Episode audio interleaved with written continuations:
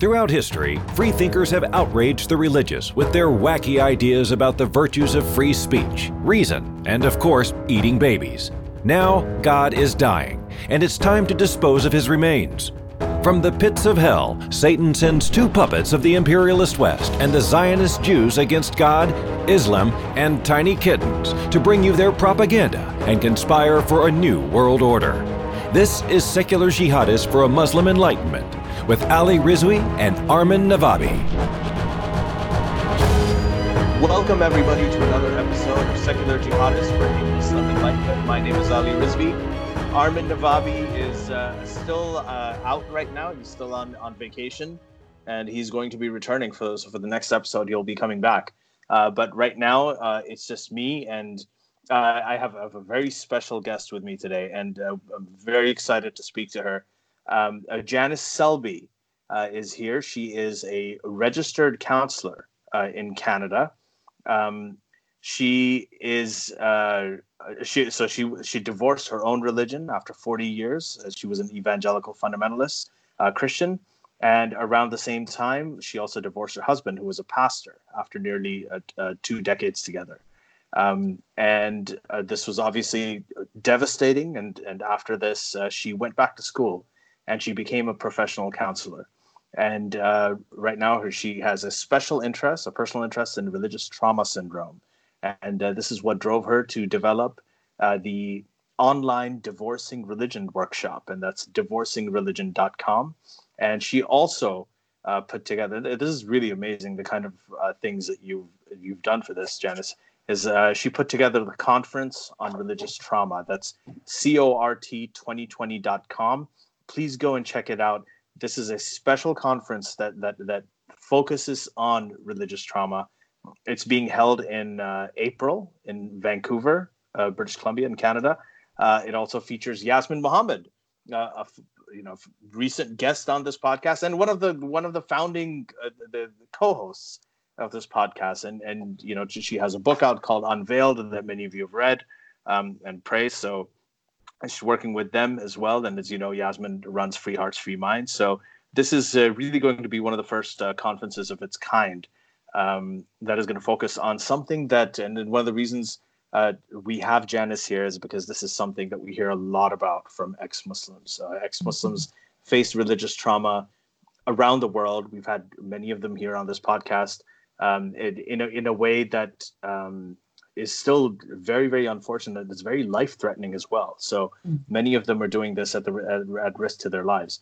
Um, so uh, we're going to go ahead and start. Uh, uh, janice welcome to the podcast. I'm so happy you're here. I'm so glad to speak to you.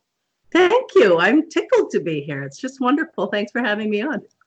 You're tickled to be here. And speaking of tickled i, I didn't mention this but i'm going to. Um, you're also a comedian and i saw oh. some of the I saw some of the stuff you uh, you had on YouTube, and it was pretty funny. Um, and that's, I think, I, I would like to touch at some point on sure. that, on, on the, the use of humor in in overcoming some of these things. I, uh, oh, it's, it's therapeutic. Uh,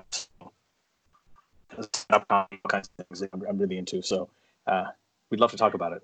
Yeah. So, uh, so let, let's start with um, so you have a pretty compelling uh, life story. It's a very sad life story as well.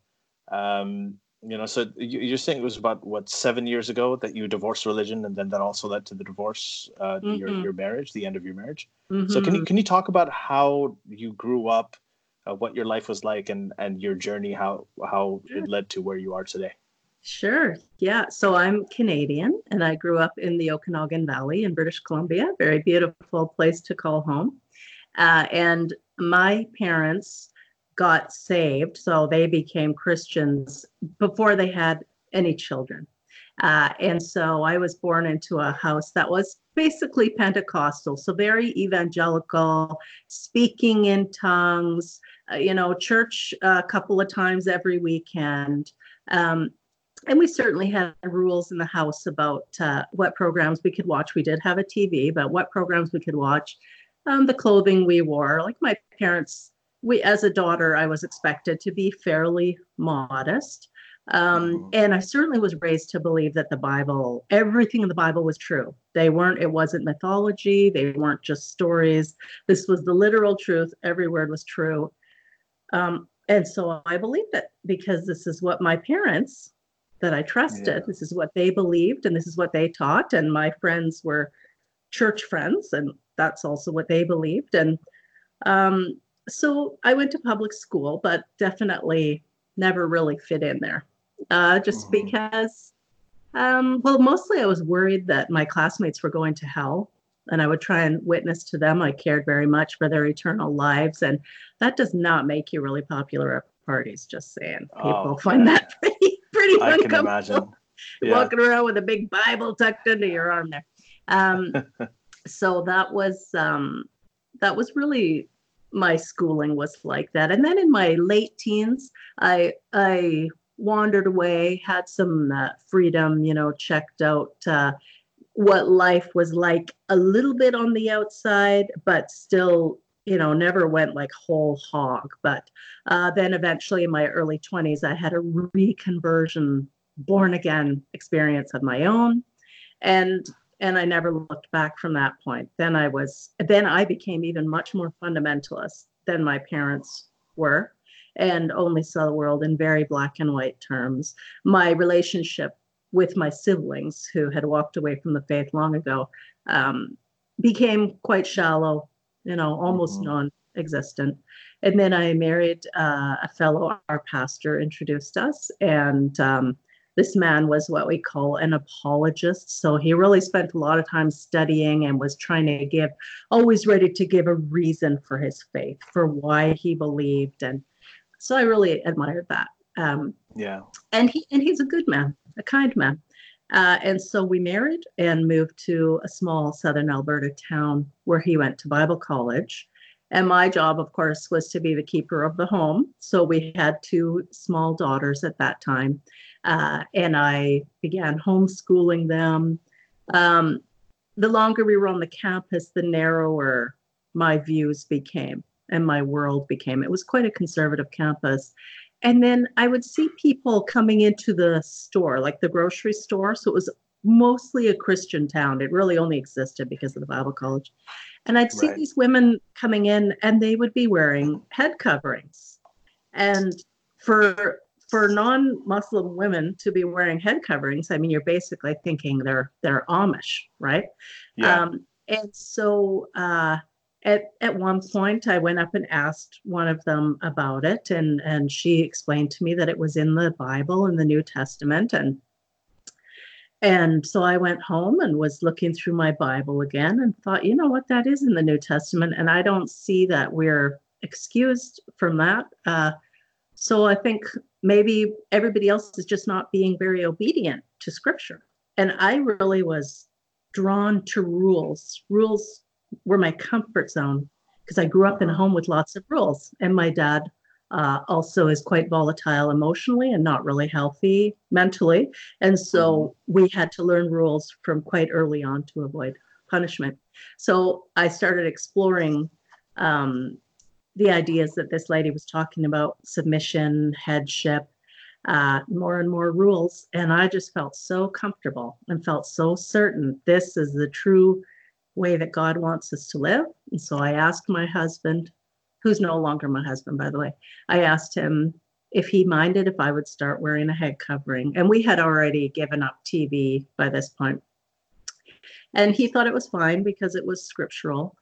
Um, and at that point, I just was, making my circle ever smaller for the people that I allowed into my life. And no one was forcing me to do it. Certainly my husband, who was he was a pretty relaxed fellow, he was not the one insisting on these behaviors. It was rooted in my own unhealthy childhood.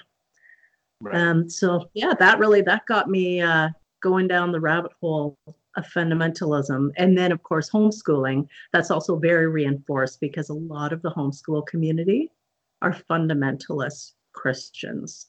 Um, so almost trying to outdo each other with their holiness and with how closely they can stick to the rules of the Bible and whose children can learn and recite the most Bible verses and uh, you know that sort of thing. yeah, yeah. That yeah, that sounds so familiar. I mean, especially most obviously the head covering. It's really interesting because you're, you're absolutely right. I mean, the head covering um, is uh, prescribed in the New Testament. Um, what's interesting is in, in the Quran, it's not as obvious. Like it doesn't actually say it as explicitly as it does in the New Testament. There's um, a, a, there's a direction to uh, the, you know Muhammad's wives that they should cover themselves and pull their uh, cloaks over their bosom and so on. Right. Uh, their head covers over their bosom, and mm-hmm. it's uh, I think it's in Surah 33, but um, it is in the Hadith in the, the this other sort of collection of uh, traditions of the Prophet, and mm-hmm. and that's where it comes from. But so it, it is uh, interesting that I mean it, it's not just a head covering, but um, everything else you're talking about the the fundamentalism taking the scriptural word literally. Uh, mm-hmm. this is something I think a lot of people in the uh, Muslim community and, and the ex-Muslim community will probably relate to. Mm. Um, and so, I was so, very sincere, deeply sincere yeah. about it. I I absolutely believed it. I had tremendous concern for my fellow humans, whom I thought mm. were destined for hell. Um, so it wasn't definitely was not just some sort of act. This was, and I by then I'd been a Christian pretty much my whole life because I was raised in it from the time I was in the cradle.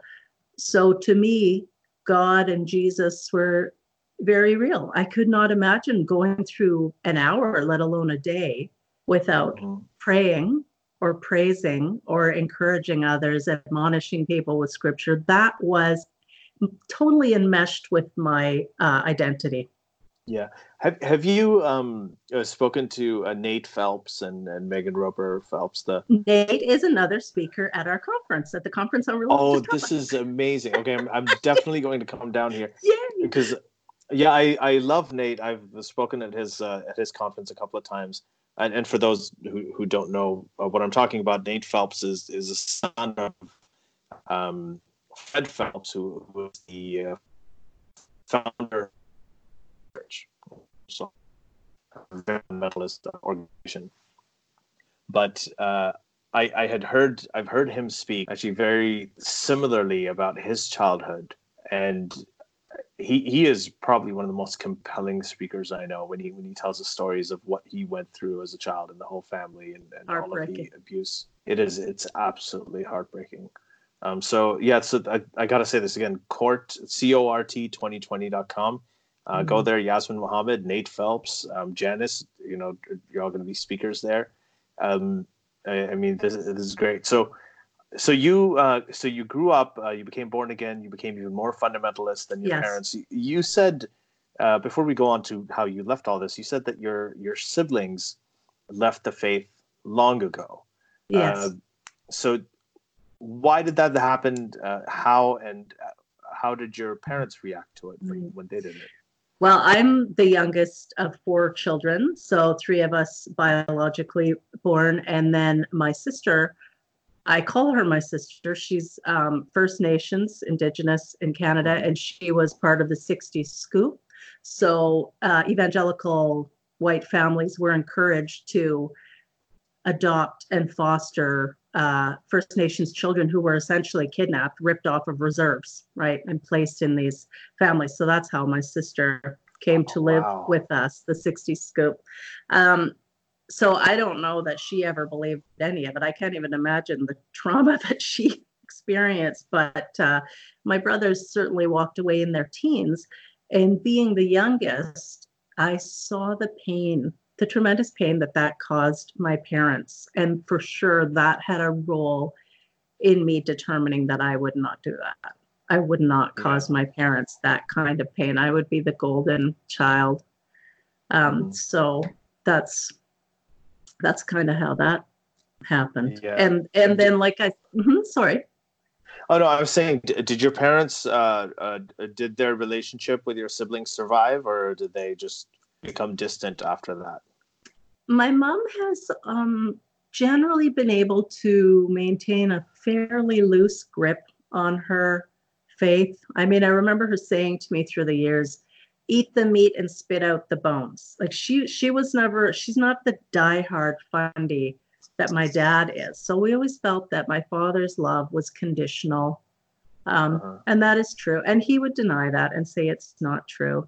But um, it certainly is true. So, so we know that, and we do, we still all have relationships with our parents, um, but they are a lot more shallow than they would be if we were still mm. Part of the. You can see I have a Steve, my cat, just. Oh, that's your cat. So yeah, Sorry. For, for those, for for those who uh who are listening to this on audio only and you're not watching the video, um, Janice's cat just came in. It's, it's adorable. Uh, so, so um, okay, so you uh, you become a born again uh, Christian, then then you get married and uh, you have children and you're wearing the head cover and uh, mm-hmm. you know you're uh, sort of isolating yourself from mm-hmm. from the community mm-hmm. in a way, a narrower circle. When what what causes it? Was it a gradual process that caused you to leave, um, or was it sort of one moment, one incident? How how did that transition happen? Yeah, great question. Um, it was many things, one on top of another. So part of the reason that I was so eager to adopt the head covering uh, was because my marriage was difficult, even though my my husband, uh, my ex-husband, he he is a good person, and actually we have retained quite a beautiful friendship. But our relationship was um, difficult. We're very, very different people, and um, so I felt that wearing the head covering would be a better reminder to me that my place was to submit to my husband because he's a more of a, a meek type of person, a gentle and quiet person, and I'm more outgoing. And yeah. so we always had this tension and this strain in our marriage. And I chafed at I chafed at the thought that even though we were both adults, he got to we had to do everything he wanted because scripturally that's how it goes. The man is the head of the house and the woman is there to serve and to yeah. train up her children and that's it. Um, and so that definitely weighed on me throughout our marriage. And then we had uh, a couple years that were just very rough. He was pastoring and it wasn't going well. We were having a lot of friction, a lot of trouble with the church.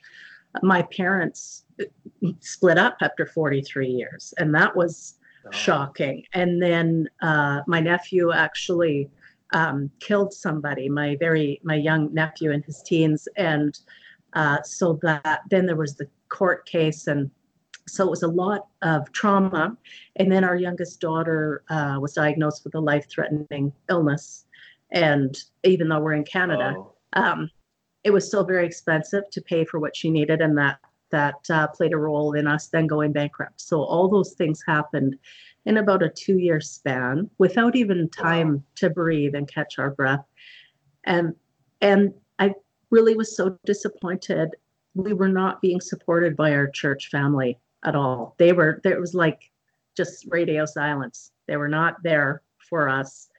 It was very painful. And that's when I started to think, you know, I've bet on the wrong horse. This is not right. I don't know anyone else who has tried to live as closely to the scripture as I have, uh, and who is just having nothing but a terrible time, every calamity. Uh, I mean, other than Job, I guess, but um, it really was yeah. so so painful, and it just made me think: no, if this is how God rewards His faithful, I don't I don't want part of it. But it but it was so such a terrifying thought for someone who had never had doubts before, mm-hmm. and I remember one day my husband was at work and the children were at school and i snuck across the street there is a used bookstore there and there was a there was a like a closet in the back where they kept the books that not everybody was supposed to see. There was a curtain in front and it said uh, occult books, occult and alternative religions. And I thought, I'm going to go in there and see what happens. And I was so scared to go in there. And I pulled back the curtain and I fully expected lightning. And there was no yeah. lightning. But my, my heart was pounding. And I'm looking around for some kind of book that can teach me something, but not immediately send me to hell. So I finally found a book that seemed kind of like a textbook looking at some different religions.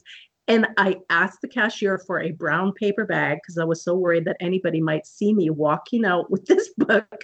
And I ran home with it across the street and I put it in the safest place I could think of, which was my underwear drawer because I knew God would not even look in there. And that book stayed in there. which, which book was this? Which, which book was um, it?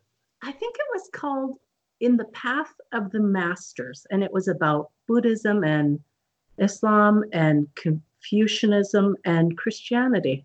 And it was very wow. dry. It was a very dry book, but uh, I I I went through it a little bit at a time, and it kind of gave me more courage, and it made me think, okay, smarter people than me have questioned uh, this whole thing, um, and then eventually I built up my courage and went back and started looking at uh, other books, and then. Uh, you know, started wearing shorter skirts and started wearing makeup. And boy, TV and cable came back. And next thing you know, I'm getting tattoos, and my kids had a front row seat to that whole and the, the, the, head cover the head covering was gone gone, gone. wind yeah, yeah, buried i buried one uh, of them because mm-hmm. it's important so, to have a releasing ceremony when you let go of yeah. things like that that's uh, so it's interesting you and i so i have in my book i wrote about an experience uh, that i had with my um, my aunt my my mother's sister uh, and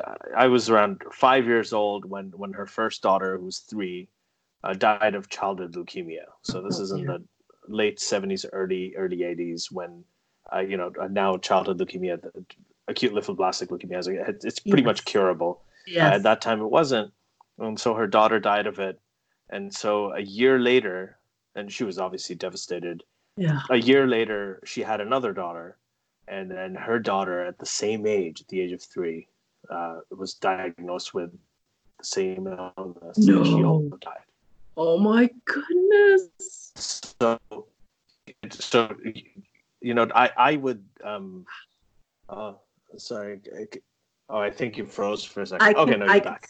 You. Yeah, I can hear you, yeah. and I heard your story. That is just devastating. Yeah. So yeah, I it was it was terrible, and and I mean, obviously, the whole family was very involved in this because you know yeah. she she was my first cousin, um, and I at that time I think w- when I was uh, when uh, the the first one, uh, my my cousin was dying at, at the time.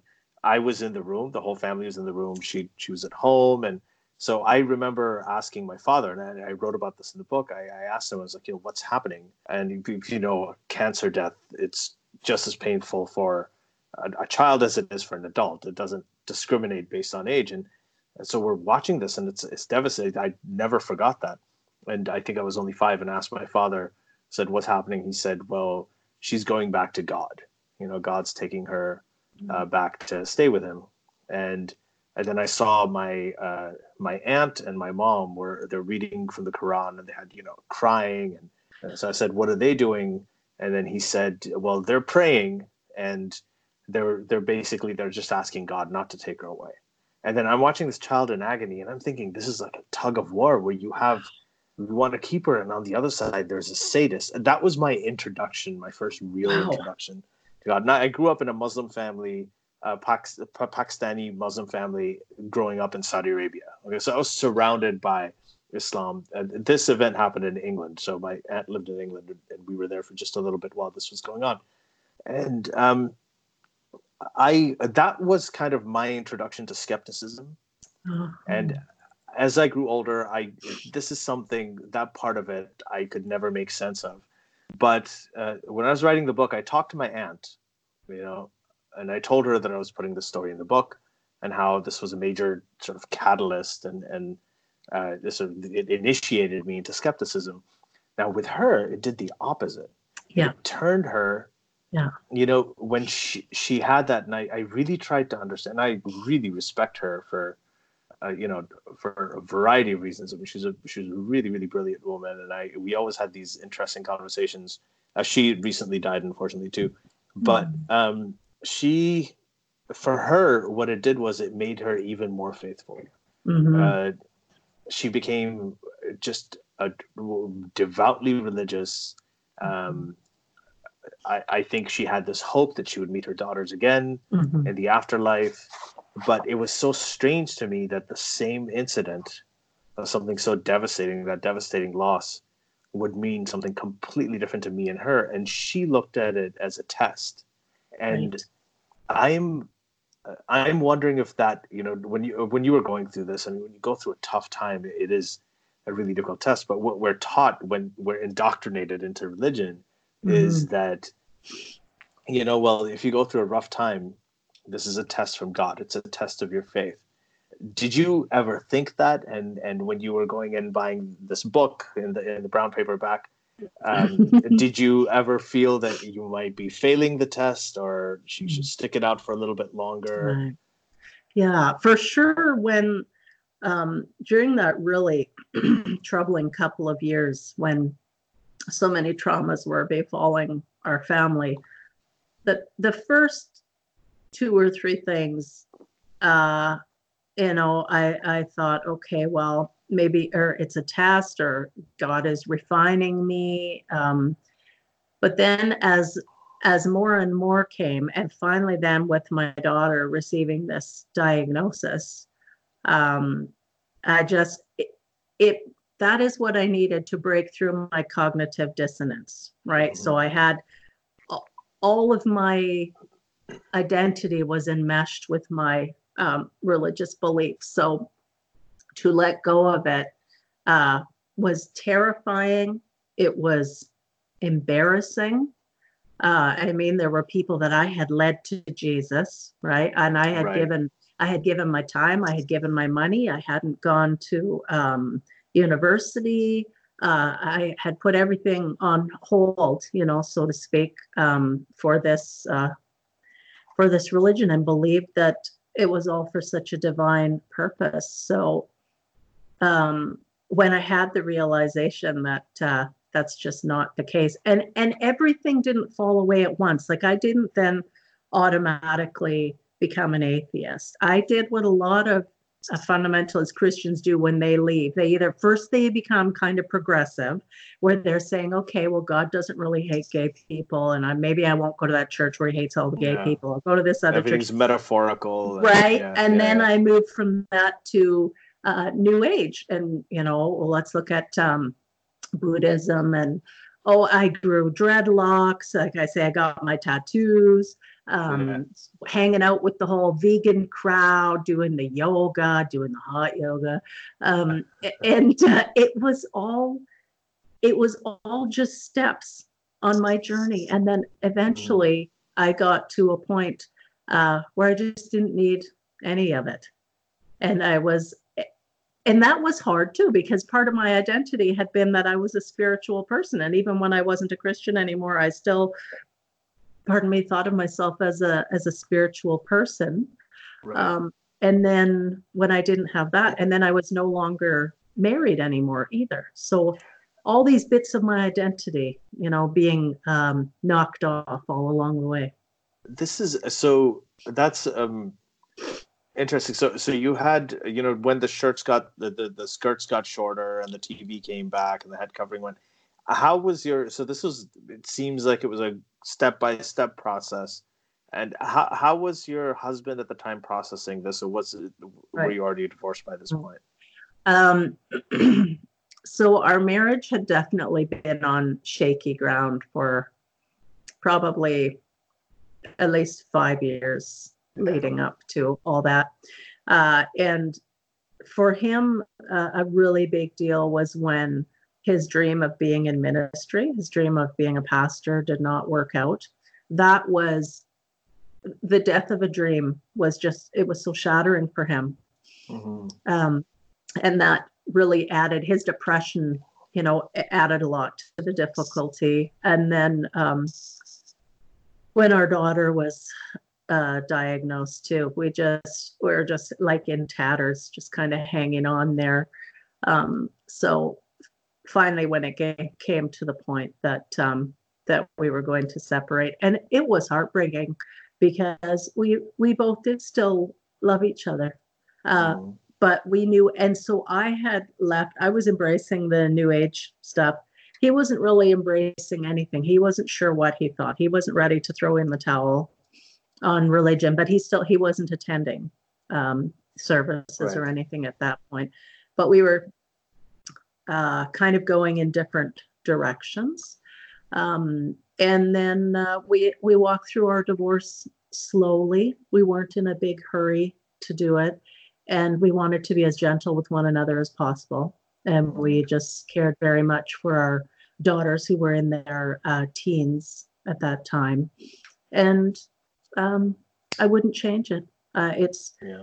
the friendship that we have now is such a genuine friendship because we don't it's we're not friends because we have to be friends. We're friends because we choose to be friends. And and now he he is uh, quite secular himself as well but he comes and participates when my partner and i do family dinners. He comes over and he's a part of it. And uh, it's just i'm extremely fortunate That that sounds that sounds wonderful. I mean, I'm I'm I'm so happy that things. I mean, they kind of turn. It's it's interesting when you were, uh, you know, you were going through this. Uh, you were struggling through this time, and you're. I guess it wasn't just a church community. It's like you know, what is this? What God is doing? Is this what Jesus is doing? And then uh, you leave it all, and, and suddenly things seem to start working out. Yeah so my, my life does not look anything like i pictured I, I would never i i actually would have thought that i would have died before i would have relinquished my faith and there's this christian book called fox's book of martyrs really depressing book uh, looking at all through the ages christians who were martyred for their faith yeah, I loved that book. I read that book to my children. Like I Wow. I was doing, you know, ready to do drills with them. Okay, what do you do if you're in a store and a man comes in with a gun and he's going to shoot you? Uh, you know, if he asks if you're a Christian, you have to say yes, even if it means he's going to shoot you. Then you're just going to go to heaven. Like this is how totally wacko I was. How totally fundamentalist and gosh, and it sounds so familiar. Yes. Yeah, it's it sounds so. This I I can bet so many people right now. Um, so much of our audience, the ex-Muslim community, um, the secular Muslim community, just kind of listening and, and relating to everything that you're saying. Um, so you- so you finish, and then so now, so then what you do is you decide to go back to school, right? And um, you've had this sort of incredible experience and this incredible journey, and you come out and and you decide, okay, I'm going to go back to school, and you're going to go into and you're going to study and, become a counselor. And and you're you're registered. You're you're Yeah. uh, you know I, I read about you on Psychology Today. I mean you- you're you're on there uh, as a counselor who Mhm. um, works with people who have been through experiences like yourself. Um, d- uh, what what made you decide to go into into this field? I have always been drawn to psychology, and I've always been very much a people person and a lover of stories. I love listening to other people's stories.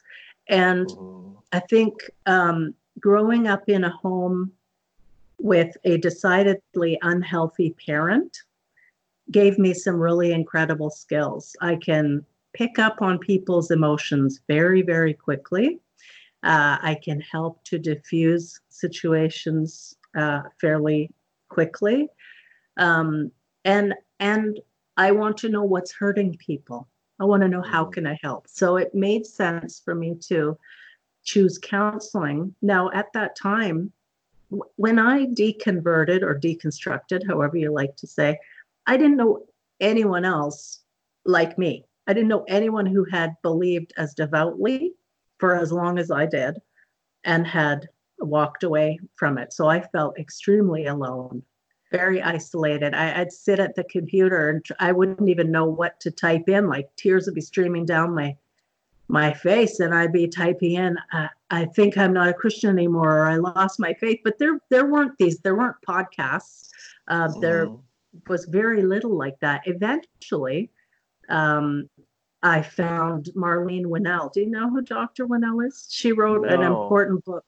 Yeah, she wrote, you're going to know about her. She wrote a book called Leaving the Fold. And Oh, I've uh, heard of the Dr. Book. Yes. Yeah, she's also our, she's one of our keynote speakers. And, and her book has been such an essential help to so many people who have left fundamentalist religions of all stripes, not just Christianity. Um, so I found Marlene, uh, I saw some video clips. She was on CNN and something else. And then I saw that she does retreats in California. And I thought, I think I better go uh, and uh, interact with this lady. And sh- she was so helpful to me and just learning, connecting with other people who had been through similar things. And then now I found suddenly I had these words. So all along I had been doing research and taking notes and trying to sort out exactly what had happened to me and psychologically how had I fallen prey to this and how could I protect myself against it happening again. And then I read um, Leaving the Fold and started uh, interacting with Marlene. Um, and I've never looked back. And that I knew from then on that this working with people who are in recovery from religious trauma was what I wanted to do. Mm-hmm. And uh, so uh, I, I think it's so sorely needed. I, I know that it feels like there would be a lot of services like this out there, but uh, there there aren't enough. Uh, in a lot of cases, uh, what happens is that uh, for the longest, I've been working with um, people, people who've left Islam for you know over a decade now, and uh, most of a lot of times they would write to me. There are some support groups uh, for them. Uh, they would go like ex-Muslims in North America is one uh, where they would go in and they can meet other like-minded people. Uh, so there's in in a way it's kind of group therapy. Everybody shares their mm-hmm. stories. Mm-hmm. Um, uh, or the Muslimish is another group like that. but really, the fir- first group that was I think that and, and I, I, should mention uh, Maryam Namazie and the Council of Ex-Muslims of Britain really kind of started it all. Uh, a, lot of people used to go there and just online forums. The, the internet and social media did oh. wonders for this. Yes, did wonders for it. Yeah, very um, helpful. But but the first organization I think that I came across that that did this, there, are a couple of them. Uh, one is Free Free Hearts, Free Free Minds. That's the one with uh, that uh, Yasmine Mohammed works with uh, Jimmy mm-hmm. Bangash, who's also you know really good friend who's been here on this podcast several times. He's he's the uh, uh he's a gay ex-Muslim, the British Pakistani gay ex-Muslim, uh, and uh, also Imtiaz Shams is doing. He has he has a group in the UK called Faith to Faithless. Oh um, wow! Yeah, and they they also do this this kind of work, but just in terms of um, having registered counselors and therapists to help people to guide people through this is just something that I think is so sorely needed. Uh, yes, right now. I I also would direct your um, your listeners and your watchers to recovering from religion, recoveringfromreligion.org. Uh, right. And they also, a subsidiary of that is um, secular therapy uh, mm-hmm. and uh, secular therapists. And they're part of, uh, they're hosting, they're part of hosting our conference there, the Secular Therapy Project. Um, but recovering yeah. from religion.org and people from all different uh, backgrounds, including Islam, um, and they can get free free help there and lots of resources. Mm-hmm. So, so when you uh, do we, when you started this uh, therapy, I, where I, I, uh, what so initially what kind of uh, patients did you get? And was it? I mean, did you? I guess was there a lot of demand for it from the get go, or is it something that you had to uh, built up sort of slowly? I I wasn't so initially. Um, my therapy, I was seeing. Uh, I was doing some couple therapy, working with couples, uh, but also I was just seeing singles. Anybody who felt like they needed a counselor, and you know, religion didn't factor into it but I definitely started to see a pattern. Had a lot of uh, ex Jehovah's Witnesses who ended up coming to me. And yeah. of course, they're a group that really struggles. There's a lot of shunning um, if you leave the JW um, faith, and it's very heartbreaking. Um, and then it wasn't until uh, last year when I developed my online workshop, the Divorcing Religion Workshop. And since I started doing that. I've had uh, people come through who were, um, you know, former Orthodox Jews, uh, former Catholics, um, like, in, you know, ex priests, this type of thing, and a lot of uh, former independent fundamentalist Baptists. So just there's a whole bunch of people out there who are really hurting And so I also really direct people to different podcasts because they can be such a help to hear other people's stories and Right. hear about people who've made it, um, just to help you know you're not alone. Like you said, the internet has been tremendous for this. Yeah. And so, uh, how, how does it? Uh, what do you find is the? Because I would think, uh, and you know, just having been through this somewhat my myself, although I I didn't come from a fundamentalist background, and I've I've quoted Phil Zuckerman, who uh, has been a guest on this podcast as well in the past. Uh, he wrote, um, you know, he's written several great books. Uh, but uh, he talked about once about uh, mild apostasy versus transformative apostasy um, where he said that you know there there are some people who are kind of they're mild apostates. They grew up in families like mine, for instance, uh, that were relatively liberal, moderate, even though we were living in Saudi Arabia. Uh, my parents were Western educated uh, professors, uh, and uh, when I when I left, it wasn't really I, I didn't really have a traumatic religious upbringing, uh, Mhm. but uh, so for me, you know, even though I left, I still like some of the cultural elements. You know, like Mhm. secular Jews. You know, you have the holidays, and Right. in our case, we Right. have Eid, and you Yeah. know, we we get we do the Christmas tree too, even though we never had grew up Christian or anything.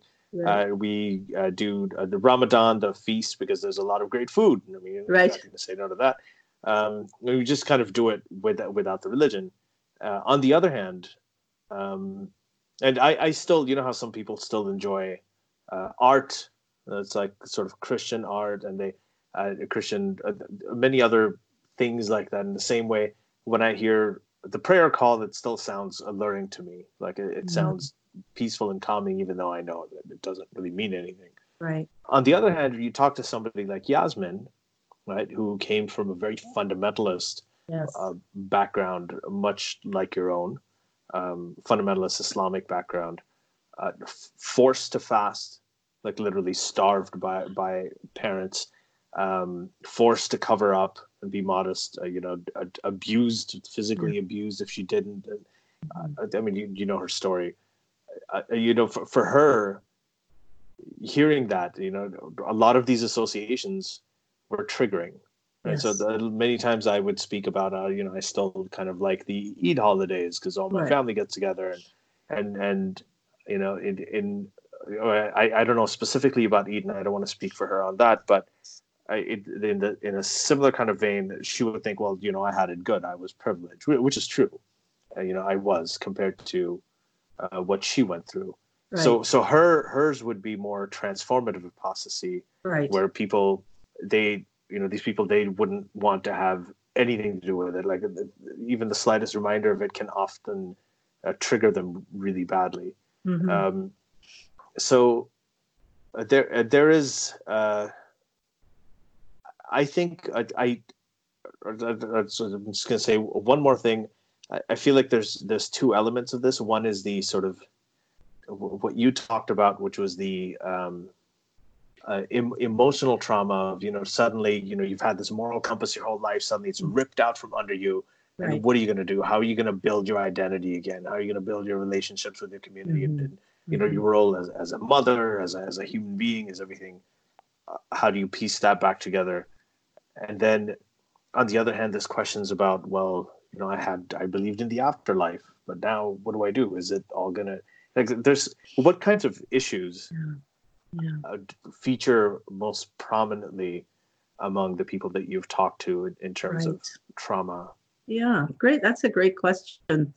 Um, I find grief work uh, is something that our community really needs to know about and and um, participate in, because there are so many losses when you lose your Mhm. faith. Uh, If you, especially if you've come out of a fundamentalist background, there are just different aspects of grief and things that we we can't mourn what we don't acknowledge. So I have my clients at some point make out a list of all of their losses related to religion. Every the things they lost when they were in religion, so things they were denied participating in or whatever else it is. And then again, the things that they lost religious trauma syndrome is. It encompasses those losses, the losses suffered in the religion, and then the losses suffered when you leave. And so I, I do um, with my clients spend time uh, going through grief and the grieving process, and then we can release some of that energy. And and anger is part of grief also. It's a very legitimate part of grief, but we don't want to get stuck in that angry place. We don't. There's an there's anger that can be self annihilating and immolating and it'll just take down everything in its path. And then there's anger, to use your word, anger that can be transformative, that can that can spur us on to make different choices and yeah. become um, different people. So I think addressing grief is a very significant part of recovering from religion. Very much about taking back our power because it, it is somewhat disempowering uh, to be religious, to believe that uh, there is a being, a supreme being somewhere who's orchestrating everything. And this is why I also do not send my clients who are struggling with addiction. I never send them to AA. I don't send them to 12 step programs. I send them to a smart recovery, S M A R T, yeah. because I don't want them thinking that the responsibility or the power lies anywhere else outside of them. They are yeah. capable and they can do it. And so taking back our power is an important part of uh, recovery when we've had religious trauma too. Mm-hmm. And and what you're referring to with the with the AA thing is that if you go to Alcoholics Anonymous, then their 12 step program is very very rooted in in Christianity, right? Yep. It's about mm-hmm. recognizing a higher power and and all of that, and mm-hmm. that can be counter. It can kind of counter the idea of actually empowering yourself. Yes, and right. it's very disturbing to me that uh, so many recovery programs are actually run by churches because I see that as people swapping one addiction for another. They're swapping yeah. their addiction to a substance, uh, they're swapping that out for an addiction to religion. Yeah. So uh, there, there's this um, other aspect of it. So what, what we see here, it, what we see in, uh, for example, with, with Muslims, so young Muslims who leave Islam, um, it, it is a different experience for for many of them. Uh, I have seen that initially, especially with with Muslims who have been, because a lot of times these kids they, they get it's it's heartbreaking. They they get they get disowned by their families. They so so just the idea of you know freeing yourself from this ideology or just saying that okay I want to think differently about things. I'm changing my mind about this one sort of belief system that that decision of just changing your mind, asking questions, or having doubts um, is loaded, you know, with the burden of losing your family, losing your childhood friends, losing the community you grew up in, all your childhood memories, not not being able to go back to the neighborhood that you grew up in, in, in a lot of cases, because uh, you know many of us are, who are here. I, I can't travel back to Pakistan where where I grew up or, or to Saudi Arabia, especially. You know, e- even though there are times that I want to, you have you have associations with the places you grew up in, right? You don't want to lose them. Well, and it's terrifying to think that y- you could lose your life. You could lose your life, your life exactly. because you, you have decided to think for yourself. I am tremendously burdened for people who who have the fortitude to walk away from Islam. Uh, I just, it's such a courageous uh, thing to do. And I really feel that we need to be able to somehow provide a lot more support for people who are in this situation. Yeah, I, I agree with you. And this is, I mean, what I what I wrote in my book is this is one of those situations where changing your mind can mean losing your head, quite yes. literally. I mean, oh, there are people. I have, uh, you know, I've we have friends like Raif Badawi. You know, he's in jail. He's a blogger in, in jail in Saudi Arabia, and he hasn't seen his kids for uh, coming on eight years now. Wow. So it's just uh, the the kind of things that that people go through are are are horrific uh, because I have to do this. But but that's why it's such a big decision, and I feel um, I see this especially online from you know uh, when the new atheism movement uh, first came out. There was this, this idea that as this is true, this is not. You know, we're talking about rationality. We got to think about it from a rational perspective if you don't believe in it, why do you want to keep parts parts of it with you? Just let the whole thing go. It's so easy, and and those people don't understand the costs. They don't understand that it really is like leaving your life behind and you're not just building a new life and and building a new you have to figure out what to do with your career you have to figure out what are you going to do with the children who've been raised a certain way yeah I mean, mm-hmm. We had uh, you know ron miscavige uh, yes is mm-hmm. a father of david miscavige yes. david miscavige is the head of the church of scientology mm-hmm. right he's a guy who's always hanging out with tom cruise yeah his his dad actually got the whole family into scientology Wow. And then then he left. So he left the church. Um, and his son's still leading it. And he was a, we had an amazing conversation with him actually. He was he was on the show as well. Yasmine was also on that. She was one of the people we all interviewed him together. Um, but you know, you you just uh, see this. Uh, people go through so much. They have to. There's such a high cost mm-hmm. of of letting go, and I, I, it's just not as simple as as changing your mind. Yeah, well, and, and particularly when it's also cultural, like you were just describing. So, I mean, right. I I left I left Christianity, and I lost my Christian friends, but I didn't. You know, I could still get a job. You know, these sorts of things. But but when it is a part of your cultural heritage, I think it just makes it so much stickier yeah it is it's it's it's a much bigger challenge and I've, mm-hmm. have you had also have you had clients or patients who are um, from muslim backgrounds as well not yet not yet well not I, yet. I, I hope you do now because i think yes. that you a, a lot of there's this thing I, th- I think people from muslim backgrounds who they, who think that okay well if you're from a christian thing living in canada you may not understand but i think hearing your story and hearing what you went through uh, and the way that you grew up, I think there's so many parallels. And I, I would encourage people who are listening to this, um, who, who, want to talk. Obviously, they're going to be in other places. Uh, do you do online? Um, I do. All of my yeah. counseling work, pretty much at this point, um, is online, and I do have clients across North America and the United Kingdom as well. Mm-hmm. So my hours are pretty flexible. And my I have a Facebook group called the uh, Divorcing Religion group, and it's a private group. People can ask to join it, and I do have one or two uh, former Muslims um, in there in that group, and people from all different backgrounds. Uh, but I really I want to hear from people who've left Islam. I want to be able to learn from them and support them however I can. We do have some similarities for sure. And the pain yeah the pain is the same the pain of loss the pain of having to start over yeah i was uh, there's this phenomenon uh, and your, your website here i want i want to say is panorama counseling. That's right. That's counseling with two l's so p-a-n-o-r-a-m-a uh, c-o-u-n-s-e-l-l-i-n-g dot com. So panorama counseling. You can go to that if you're interested um, in in potentially reaching out to to janice.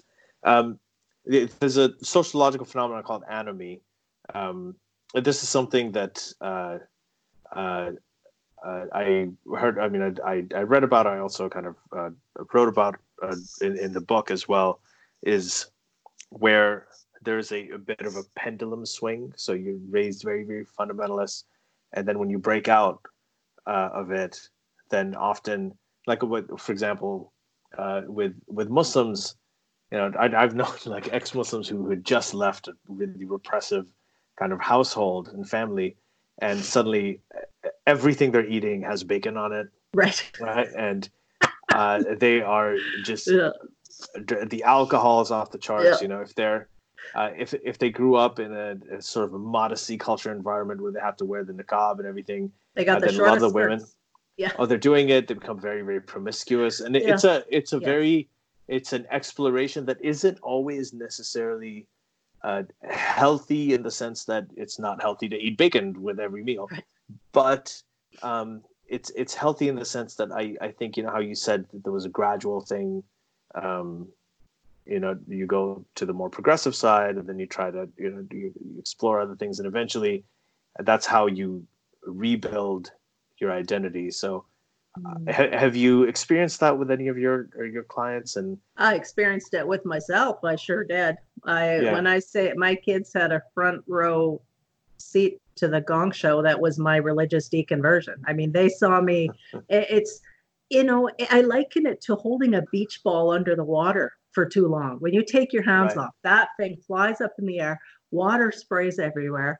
Um, or maybe having a corset that's too tight and you're busting out of your corset. That's what it felt like for me. Uh, and of course, my my husband that I was married to, he didn't become a religious person until he was in his late teens. And so like my parents didn't until they were in their 20s. So they their personalities had an opportunity to develop outside of religion. Mine did not. And so um really when I divorced religion, I told myself nothing was going to be off limits and just about nothing was. So I'm I'm glad that I um that I am healthy, that I didn't get arrested. You know, I definitely engaged in some pretty risky and risque uh, behaviors. Um, and it's like you say, I, I had to go all the way to the other end of the spectrum and almost get a taste of what I didn't like, see what it would be like to live in the gutter, and say, no, I'm worth more than that. Okay, I've tasted enough, enough of that. I'm always now aiming for that elusive middle. I'm always Yeah. looking for that uh, middle ground. But you know, people who, a lot of people are able to leave religious fundamentalism, but they can't shake the fundamentalist thinking. And I see this a lot on social media, uh, where then maybe they've left their religion, but now they're trying to tell me how to think and how to talk. Yeah, And yeah, and they I- really, you know, want to come around and spank me for not falling into line. And that can actually that can be dangerous and detrimental, very, very harmful to people. And I see it just as uh, there hasn't been a full maturation there. They haven't quite grown up enough yet and got to the point where they realize they're still being fundamentalists. Yeah, there there is a. I, I'm so glad you said that. That's a really good point. Um, there is an element of mindset.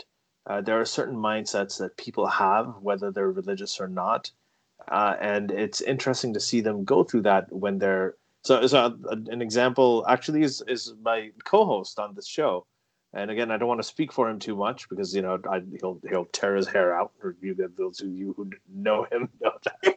But uh, but Armin was um, when he was religious, he was. Right, Armin is very very. He's a stickler for consistency, logical consistency. That's that's the way his mind works. I mean, this is at least my observation of how his mind works. So when he was religious, he had to make sense of everything. Even even though his family wasn't super religious, he became very fundamentalist as a teenager because he was reading the scripture. He's like, "You guys told me this is the word of God. Right. If everything in this is true, this hell thing sounds horrible. Why aren't you all doing everything you possibly can to avoid Yeah. going to hell?" wow. You know, it, it had to be Kindred spirit. consistent. Mhm. Yeah, and um, you know his his story is uh, if you go to the very first episode of this podcast, uh, you know you'll hear his story, which is pretty dramatic. Um, and then when he became when he lost the religion and became an atheist, right? You know now he the same mindset persists, but it just navigates a different uh, you know a different realm. It's a you know he's he's he's in a different field. Uh, he's here and he's still a, a stickler for rationality. I mean, what is one of the differences between me and him? We're both sticklers for rationality, but um, uh, for him, he's he's very very kind of uh, uh, logical and very very persistent about Uh-huh. that. And it's uh, and and that's I think one of the things I think about is uh, when people do, I guess, go to the other spectrum at the other end of the spectrum. Mm. Um, uh, how do you navigate morality? I mean, your your morality has been kind of indoctrinated in you, Yeah, right? Or totally it's just not been. Yeah, it hasn't been allowed to develop. So what Right. you've done is, if you've been indoctrinated in a fundamentalist, you know, Christian faith, Muslim faith, Islamic faith, you you grow up with a a an inherited secondary sense of morality where you're Yeah. not thinking, uh, is what I'm doing is this something I'd want to be done to me? Is this the right thing to do? But you're thinking, well, what would God say? Is there a reward for this in heaven? Is there punishment for this in hell? So when that suddenly, after decades and, and marriage and children, and you're at a point and suddenly all of that stuff is taken away, Mm. um, what what do you do? How do you navigate morality? What what is your yardstick, your reference point Yeah. to start with? Well, you know, I used to have a bracelet that I wore that said WWJD, which was what would Jesus, do? Jesus do? do. Yeah. Except now it's just what would Janice do? Uh, know. Well, that, that's really- a great coincidence. yeah, I know that one that worked out well. I still have the bracelet. Um, I- I guess I really just um, developed things, my thinking more along uh, secular humanist lines. So looking at uh, w- why do I want to do this thing? What's the thing I want to do? Is it going to benefit or harm me? Is it going to benefit or harm other people? Mhm. um, and those pretty much were my the only so the big one i had to grapple with um, abortion. That was a big one for me to think about. Homosexuality as i had no problem with at all. Nothing at all. It's not an issue.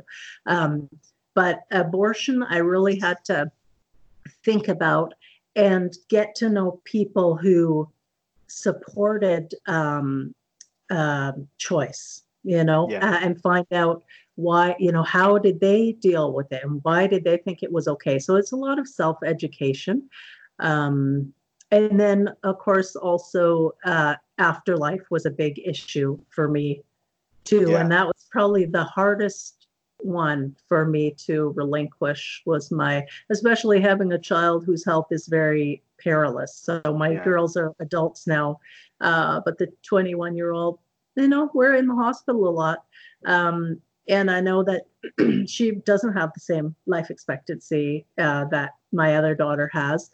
Uh, and so to think about not getting to spend eternity with her, that's hard. That's pretty Yeah. challenging. But but as far as uh, making moral decisions, I feel like he- if you're a human and you're a decent person, you're going to be capable of making decent decisions. You know, don't hurt animals, don't hurt people d- mind your own freaking business. Uh, Yeah. you're, you're you're allowed to. You want people to give you room to be yourself, and that means you have to give other people room to be themselves. So, I, I Yeah. don't spend a lot of time debating people who are still religious because it's fruitless. They have to have their own epiphany, as I had my own, you know, to break Yeah. through that cognitive dissonance. But in the meantime, I'll thank them not to try and dictate how I live my life. yeah, I I think um, that that's spot on. And and the thing that I struggled with the most, me personally, was the afterlife aspect as well. Mhm. And especially, I knew like you know I I was I was I was in my twenties when I I lost my father, and it was a, you know, we were close, and it was a it was a tough thing to think. I couldn't. You can't force yourself to believe something Right. right?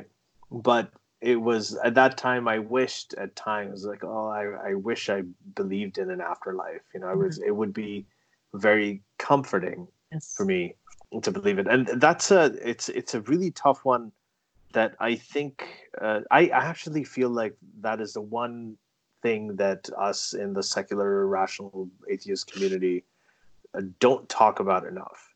Mhm. Um, I Mhm. think we just kind of say, well, you know, you're going to be in the ground. That's it. That's how it's going to happen. Right. And Right.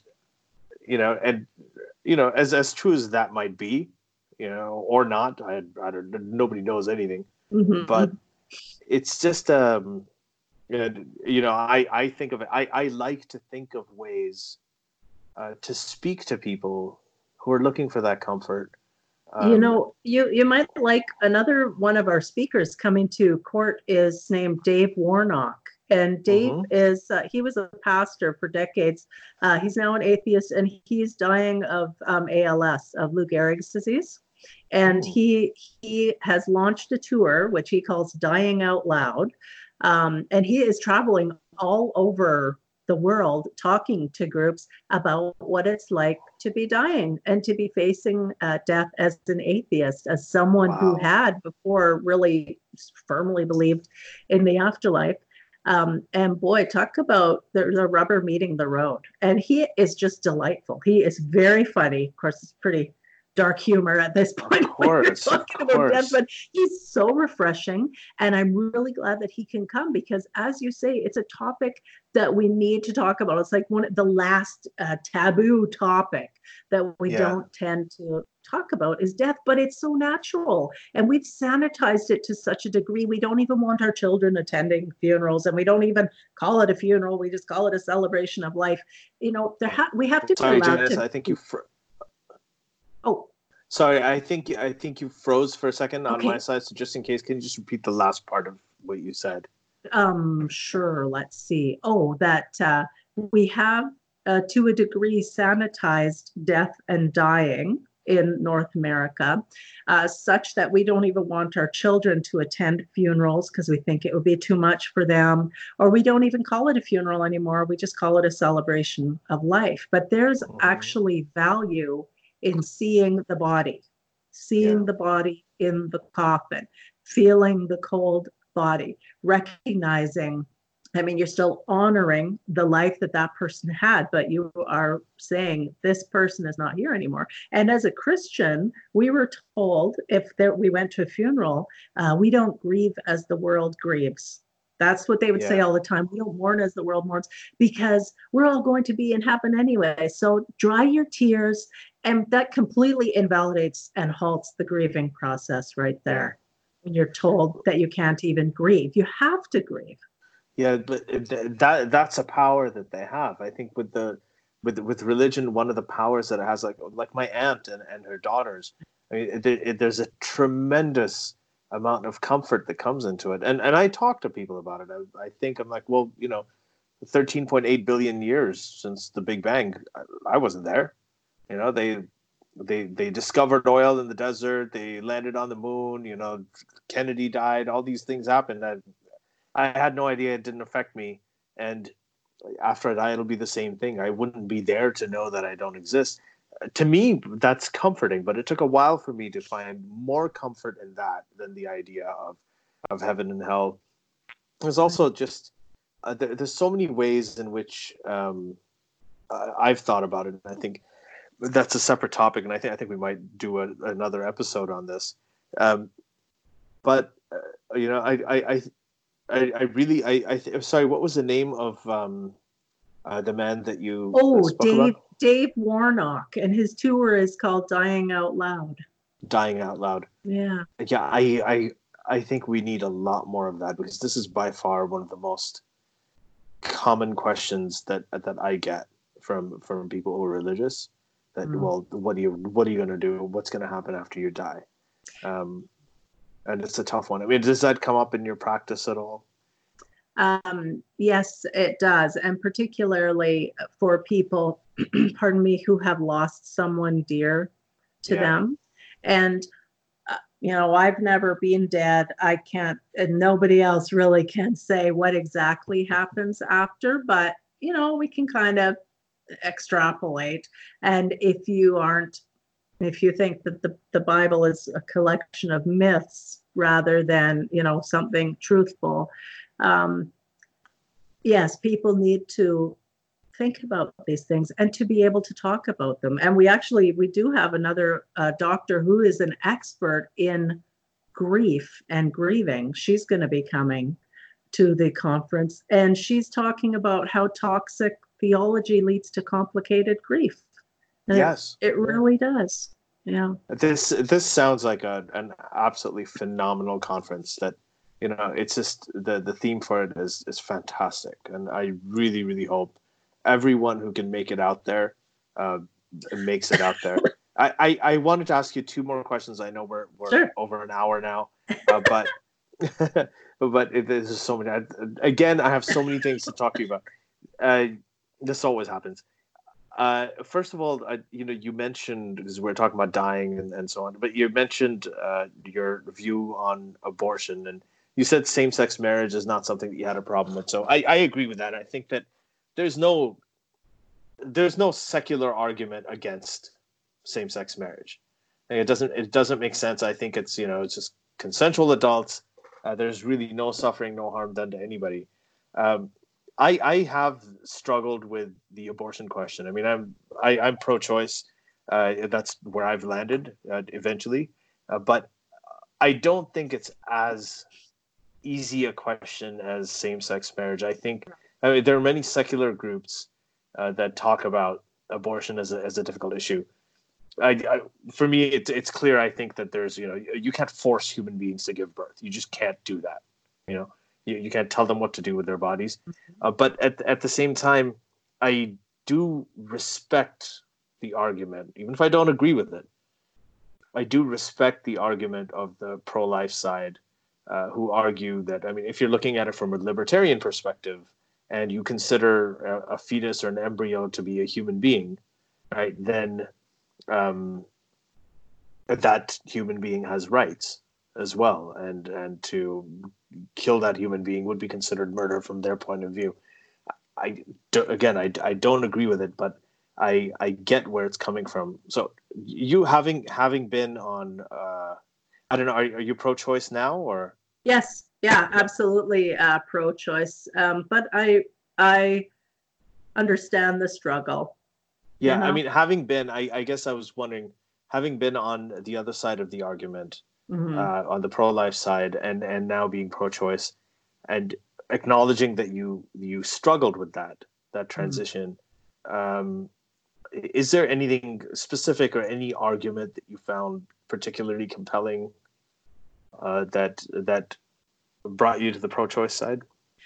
For me, it was partly um, embracing uh, feminism, which certainly I had never been part of my life, um, mm-hmm. and and even now, and at the weirdest times, I'll suddenly feel like oh, I have to be quiet, or I should be submissive, or I really shouldn't say that, or I'll let the man eat first, or whatever the thing is, right? And so part of it involves still growing and shaking myself, trying to shake myself free of those yeah. beliefs that that were just thrust uh, upon me and and fed to me for my whole life. And once I started looking at the unfairness of a female just because she's a female being forced to carry uh, a essentially a, a parasite because you know your babies live off you while they're growing right yeah, in that sense yeah. right and i i have children, no, they're they're parasites children. well well after birth they continue to be parasites yeah, that's not that doesn't change. Draining the bank account. Um, yeah. yeah so uh, it, part of it was my own um, growth as a female human and actually my my partner and i am uh, bisexual quite happily uh, and i explored that after my divorce as well. Uh, my partner currently is a male and he's a jew. He's a reformed jew. Mm-hmm. and he is like the strongest feminist I've ever met. He is so egalitarian. It is hilarious. Like I went with him one time to his to his synagogue, and they're they're all reading out of this same book that they have. And every time they're saying God, he, he's yelling out she, she. You're gonna get us kicked out. You're gonna get us kicked out. Um, but but he's been a, a really big help to me as well, and just uh-huh. embracing the person that I am and that I'm allowed to be free and think my own thoughts. And that's what I do. Yeah. No, that's uh, and it's it's just so uh, it, it is really interesting to ask these questions.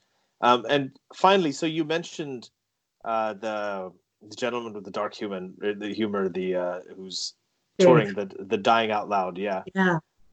And and and you you know we mentioned at the start of this that you also in comedy. Um, as we know, is a uh, one of the most um, it's just a, a, great way to deal with so many different things. Um, have you, I, I, guess, both personally in your life and uh, in your practice as well? You know, do you see the value and, and having being somebody who who enjoys comedy and does comedy herself? Uh, do you uh, what is the value of humor uh, when it comes to dealing with difficult questions like this or dealing with religion or criticizing religion right. where, where do you put humor in your life what role does it have i would say it is so important and it really is one of the hallmarks of maturity we have to be able to laugh at ourselves. And there's this, you know, old quote from the Roman times or the Greek times or something, and it says, uh, life is a tragedy for those that feel and a comedy for those that think. And I mm. and and I agree with that. that. Yeah. I I can totally relate to that. And I think humor is just a wonderful, healthy way for us to uh, to cope sometimes. And also for me, um, one thing we share a lot of in my uh, online group, the Divorcing Religion group on Facebook, a lot of memes, religious memes, things that we would have found sacrilegious before.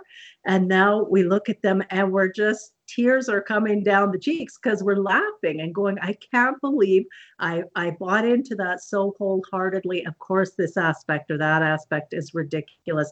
We have to be able to poke fun at ourselves sometimes and, and at some sacred cows too. Yeah. So I find humor uh, very important. Yeah, and your friend Courtney Heard, who was on this on the last episode of this podcast, I mean, she's got she's like a meme machine. I mean, the I stuff that she her. has. I know I'm always like taking screenshots of, of everything she posts and I'm sending it to people. It's just absolutely hilarious.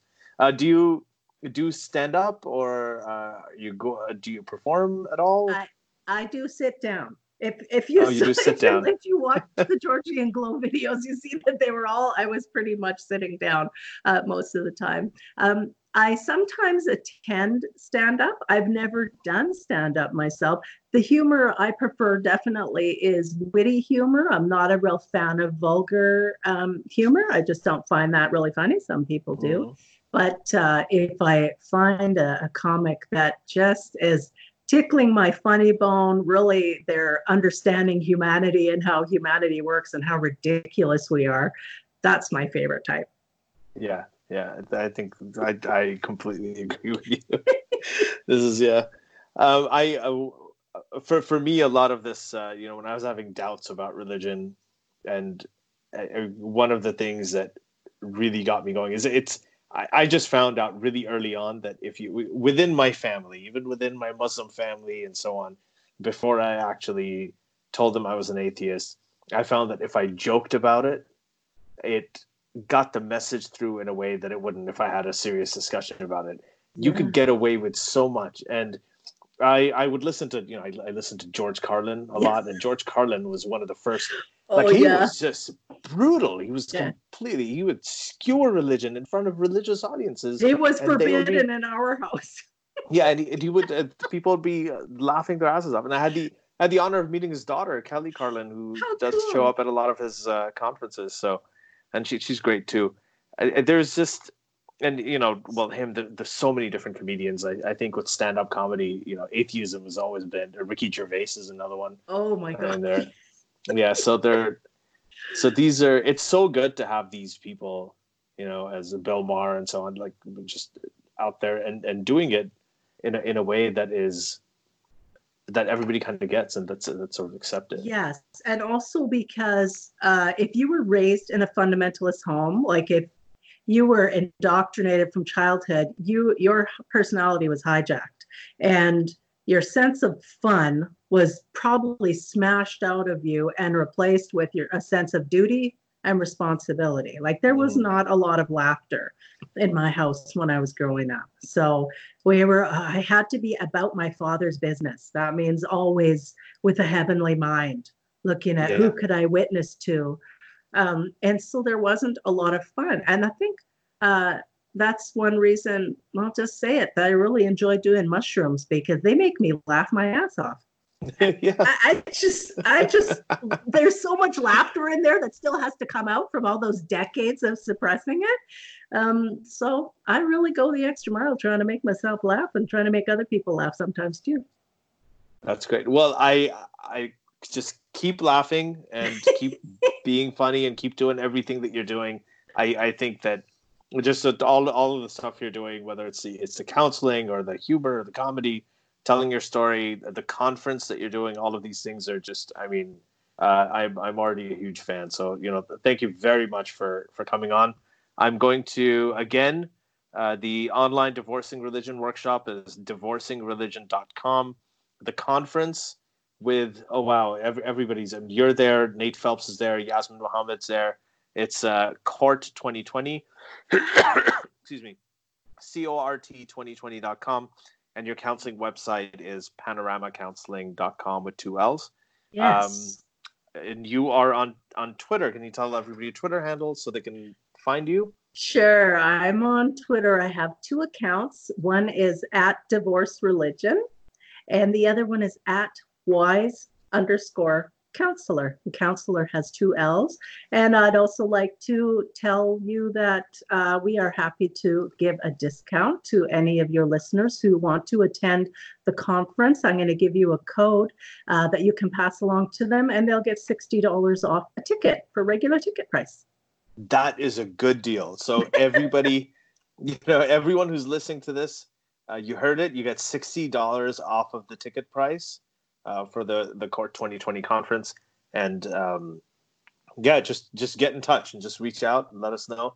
Well, uh, you know, uh, for those of you don't know, you can you can reach us at secularjihadists at gmail.com. Uh, we're there. Uh, you can also just go to secularjihadist.com or patreon.com slash secularjihadist. Uh, and, you know, you can, you can support us for as little as a dollar a month. If you can't pay, that's perfectly fine. Uh, share the the the episodes on your on your social media timeline. Give us an iTunes review. Everything helps. Um, so yeah, thanks to everybody who's listening. Uh, do consider signing up as a patron, and thank you so much, Janice, for for coming on again.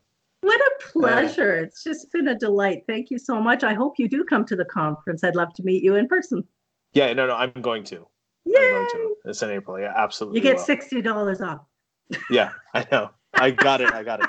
So we're gonna post all of this information. It's in the description. If you're listening to this on audio, just whenever you go, just look in the description. All the links and everything are there for it. Okay. All right, Janice.